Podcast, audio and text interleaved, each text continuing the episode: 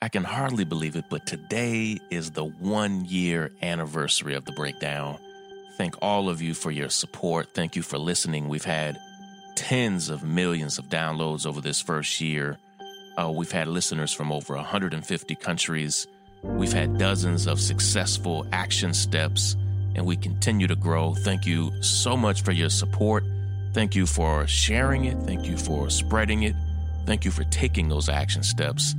Today, I want to talk to you about two things. I want to talk to you about what I think is almost a slow form of genocide happening at America's jails and prisons. And I also want to talk to you about what's going on with the homelessness crisis in the middle of this pandemic.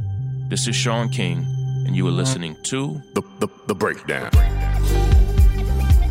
The, the, the, the breakdown. The, the, the, the breakdown.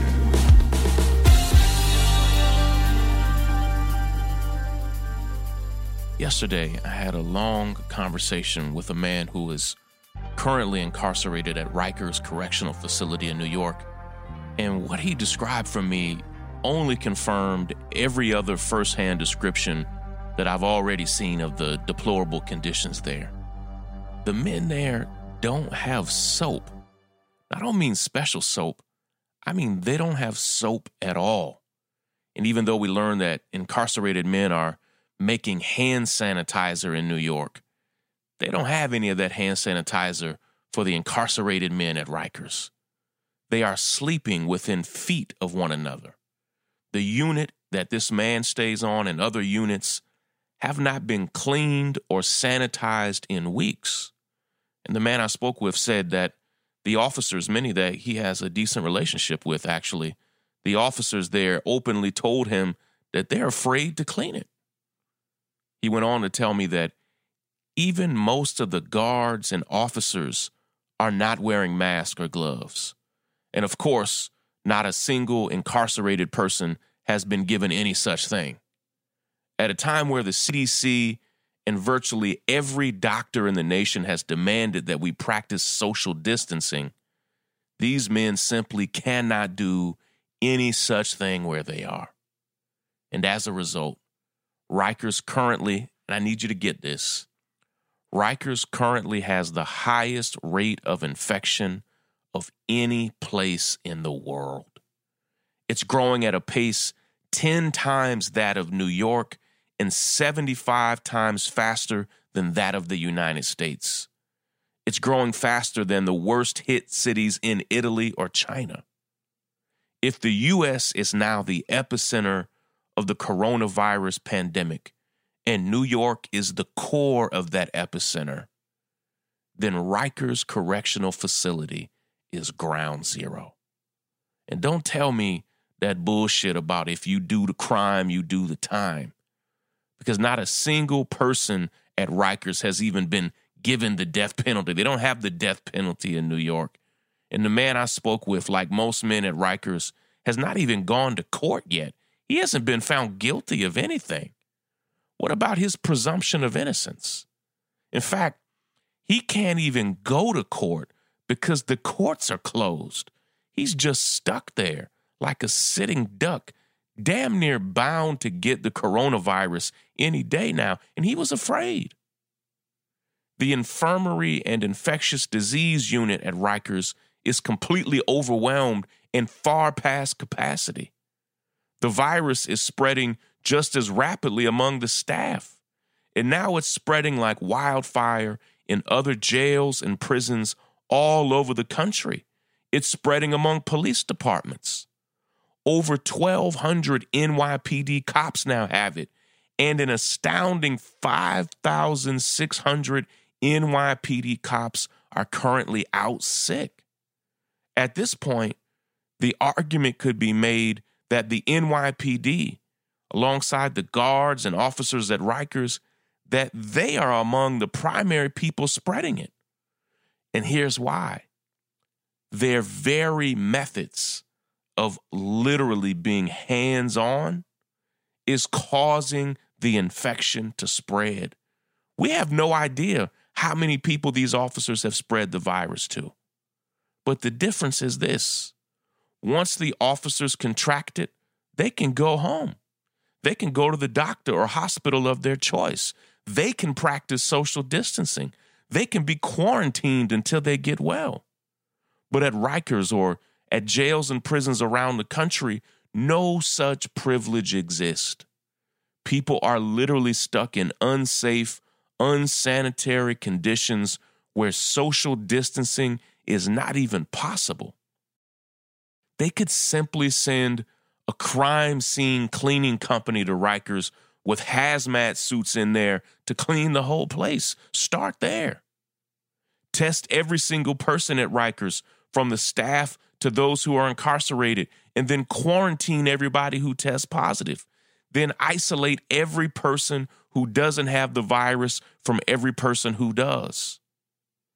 And begin releasing everybody from Rikers who can be released unless it's abundantly clear that they're going to be some active danger to society. If they have to be on supervised release, release so be it. But we have to get these populations smaller. The incarcerated populations have to go down. But here's what I know unless more drastic measures are taken at our nation's jails and prisons, it's going to cost countless people their lives. And it's already started. People are already dying in jails and prisons. Police officers and staff members are already dying from the coronavirus. And if drastic measures are ignored, that's what genocide is. Do you understand that? When a nation knows the steps that can be taken to save a class of people, but deliberately refuses to take those steps, causing their sickness and their death, that's genocide. Listen, I have a quick word from one of our sponsors. Today is also Woman Crush Wednesday. We have an update there as well. And then I'll be back to close about a story on how homelessness intersects with the coronavirus. I'll be right back. Listen, today's episode is sponsored by one of my favorite companies. It's Helix. And Helix Sleep built a sleep quiz. I took the sleep quiz. It takes just two minutes to complete, and they use the answers from your sleep quiz to match your body type and sleep preferences to the perfect mattress for you. Listen, in this crazy, crazy time, there was ever something that you needed, it's good rest. I need you to get good rest. Good rest helps your body, helps your mind, helps your soul, and you need it during this crazy, crazy time. And if you go right now to helixsleep.com slash breakdown, you can take their two-minute sleep quiz and they'll match you to a customized mattress that'll give you the best sleep of your life. My wife and I both love it. They have a 10 year warranty. You get to try it out for 100 nights, risk free, and they'll even pick it up for you if you don't love it. But I know you will. Many listeners of the breakdown have already got their Helix mattress. And right now, Helix is offering up to $200 off of all mattresses for our listeners at helixsleep.com slash breakdown. That's Helix, H E L I X, sleep.com slash breakdown for up to $200 off. Check it out. This is Willis Polk, and I'm senior producer for the North Star. And I'm very excited to continue our Women Crush Wednesday series, where we highlight amazing women of color who are using activism to make the world a better place. This week's inspiration is LGBTQ and criminal justice activist Zahara Green. Zahara, who is a transgender woman, is both a survivor of sexual abuse and the criminal justice system in Georgia. After suffering humiliation at the hands of her prison guards, failed protection from the state's prison system, and sexual assault by a fellow inmate while in protective custody, Zahara fought back and sued the state of Georgia. She has since become a fierce leader in the transgender and gender nonconforming community in Georgia, as well as a tireless advocate for incarcerated people who are LGBTQ and HIV positive. We salute Zahara for everything she's done for LGBTQ people going through the criminal justice system and those in her community. To learn more about Zahara and why we're crushing on her and her work, be sure to check out at the North Star Media on Instagram. And now, back to the breakdown. Think about this for a second. How can you stay home, which is kind of what we hear everybody saying? How can you stay home and save lives when you don't have a home? Here's what we know the coronavirus pandemic has thrown our country's long standing, shameful homelessness crisis into stark relief. On any given night in the United States, more than 500,000 people who don't have a home to sleep in are out on the street or in shelters, and that's according to federal government data. Homeless people are among the single most vulnerable people to COVID 19 because many of them already have respiratory infections and weakened immune systems from the harsh living conditions that they're in. And if you've never done any homeless advocacy, if you've never worked with homeless men, women, and children, it is so hard to simply stay healthy. They are also more likely to be vectors that are spreading the virus and to occupy much needed hospital beds for the very same reason. Fortunately, public health experts agree on a solution that is readily available. This is the best way to grant much needed stability to people experiencing homelessness, especially during times of crisis.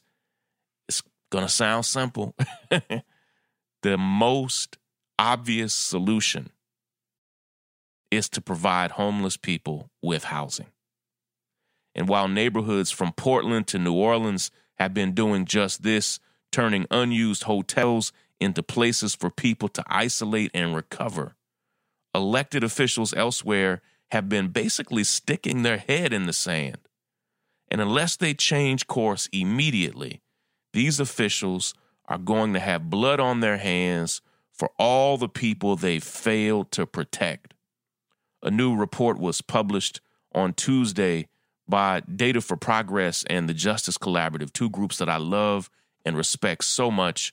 And it contains polling that shows overwhelming bipartisan support for common sense solutions to protect vulnerable people who are experiencing homelessness. Let me give you some of the polling data 81% of voters, including 79% of Republicans, support measures for the government to purchase or take control of unoccupied buildings and houses and use them to provide temporary housing for the homeless.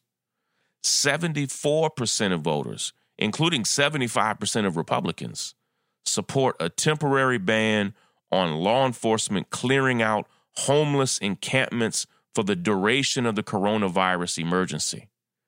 And 52% of voters, including 51% of Republicans, support a moratorium on enforcing laws that prohibit unhoused people from sleeping outside or in their vehicles, and 71% of voters, including 73% of Republicans, support a temporary ban on towing vehicles in which people are living.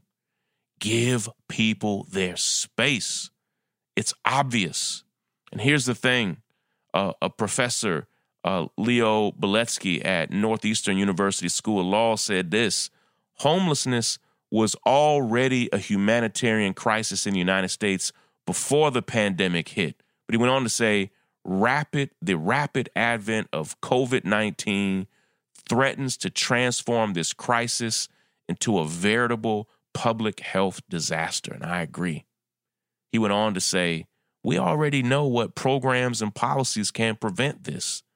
The only question is whether we'll do what's needed to protect our unhoused neighbors during these unprecedented times. In some ways, I think what's happening is everybody is in a, you know, save yourself type of mode.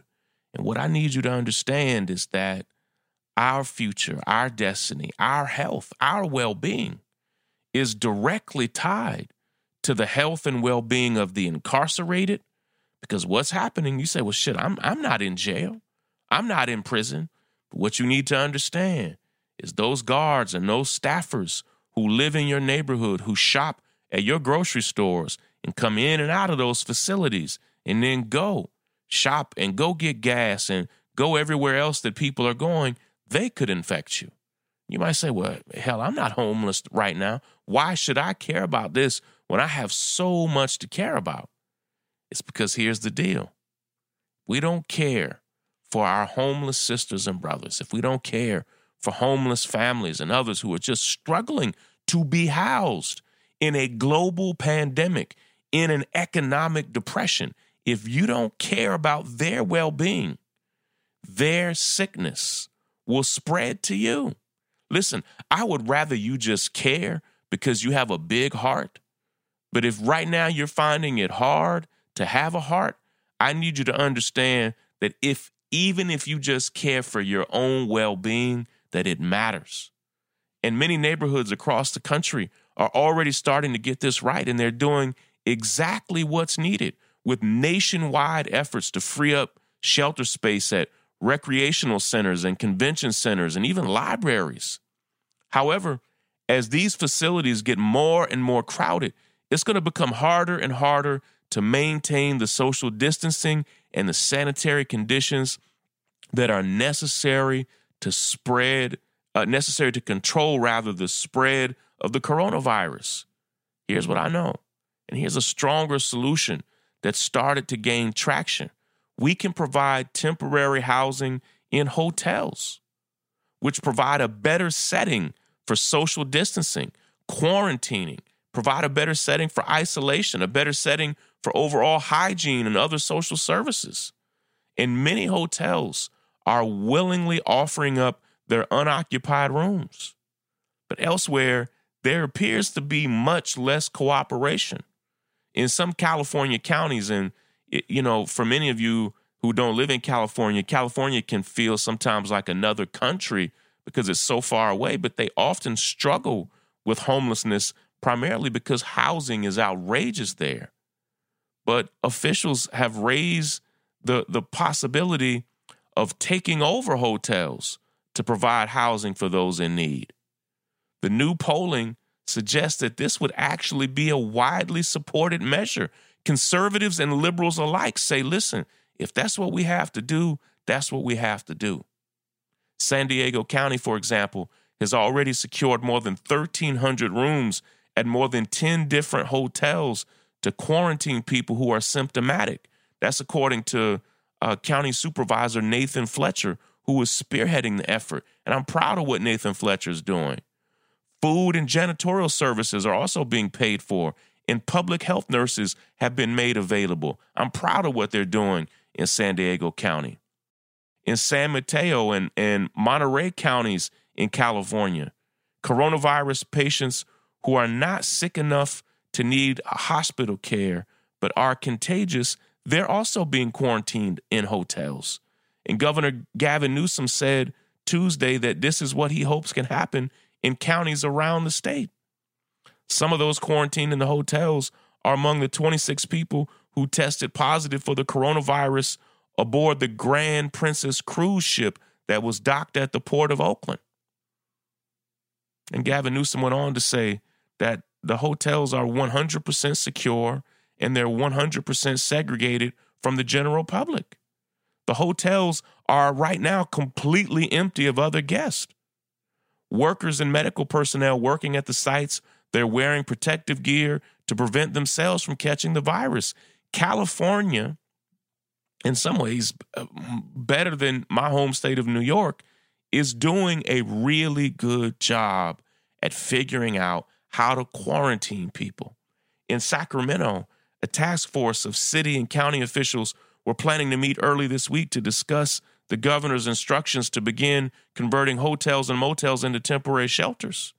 And Sacramento Mayor Darrell Steinberg, a good guy who chairs Newsom's homelessness task force, said the occasion illustrates the importance of a statewide mandate requiring cities to meet aggressive goals to house the homelessness, house the homeless rather, and he even said, listen, if your businesses are not going to help, you might have to face court action.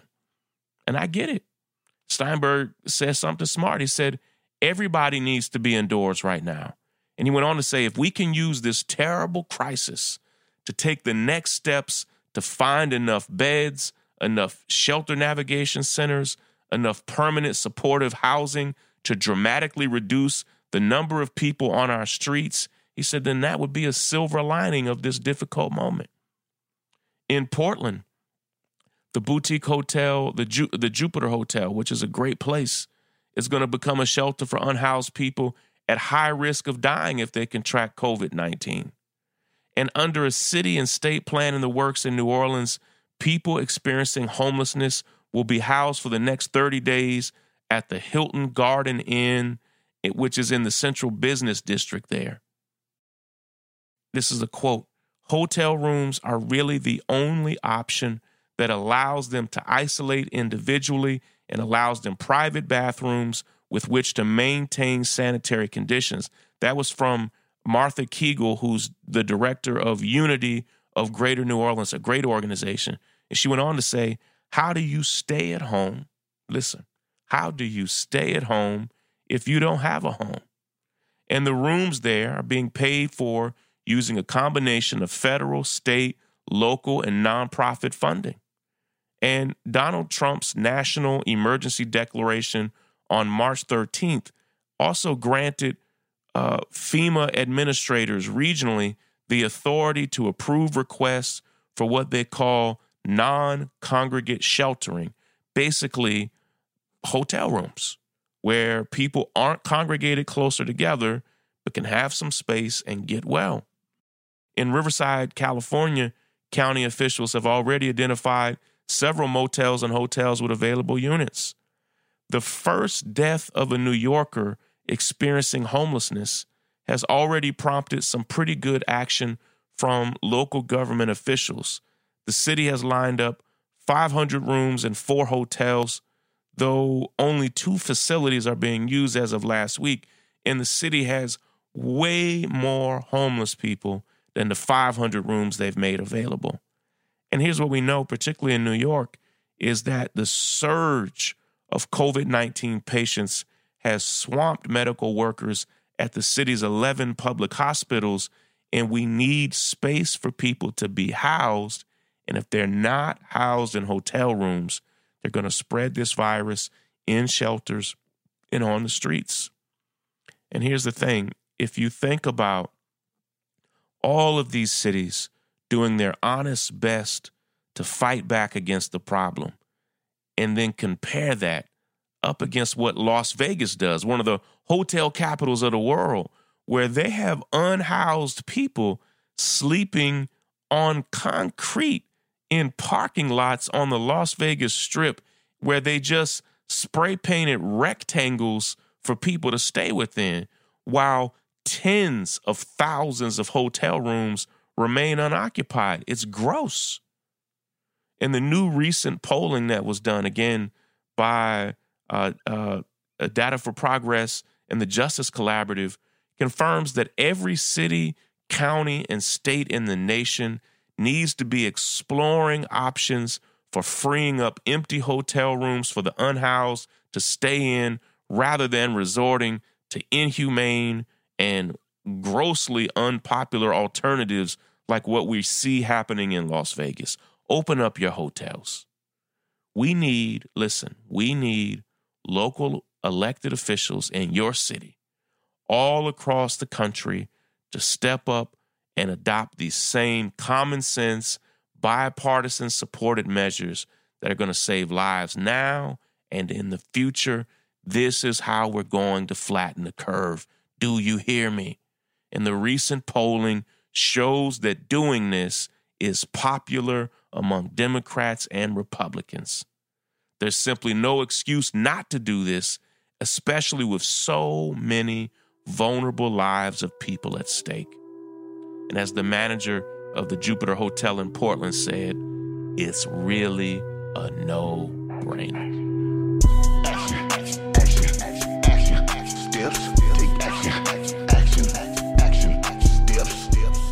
Listen, the action step for today is so simple.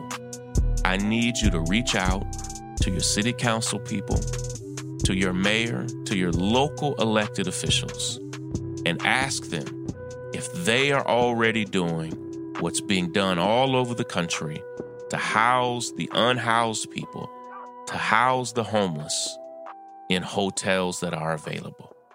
Ask them if they're doing it. Tell them that new polling shows that 75% of Democrats and Republicans want these types of actions to happen and ask them why, if it's not, not already happening, ask them why not. Put some pressure on them. We need you to call your local elected officials and even call call local hotels. Call them. Just look them up. The hotels that you know are close to your house, give them a call and ask them, are you housing the homeless? And when you get an answer, good or bad, yes or no, email me at Shaun at thenorthstar.com. All right? I've got to run. Love and appreciate each of you. Thank you so much to our senior producer, Willis, to our podcast director, Lissandra, who is also fighting back a flu herself. Um, we're, we're thinking and praying for you, Lissandra. Also uh, to, to Micah, to Amiri, and so many others who work hard on this and every episode. Take care, everybody. Break it down. The, the break, break, break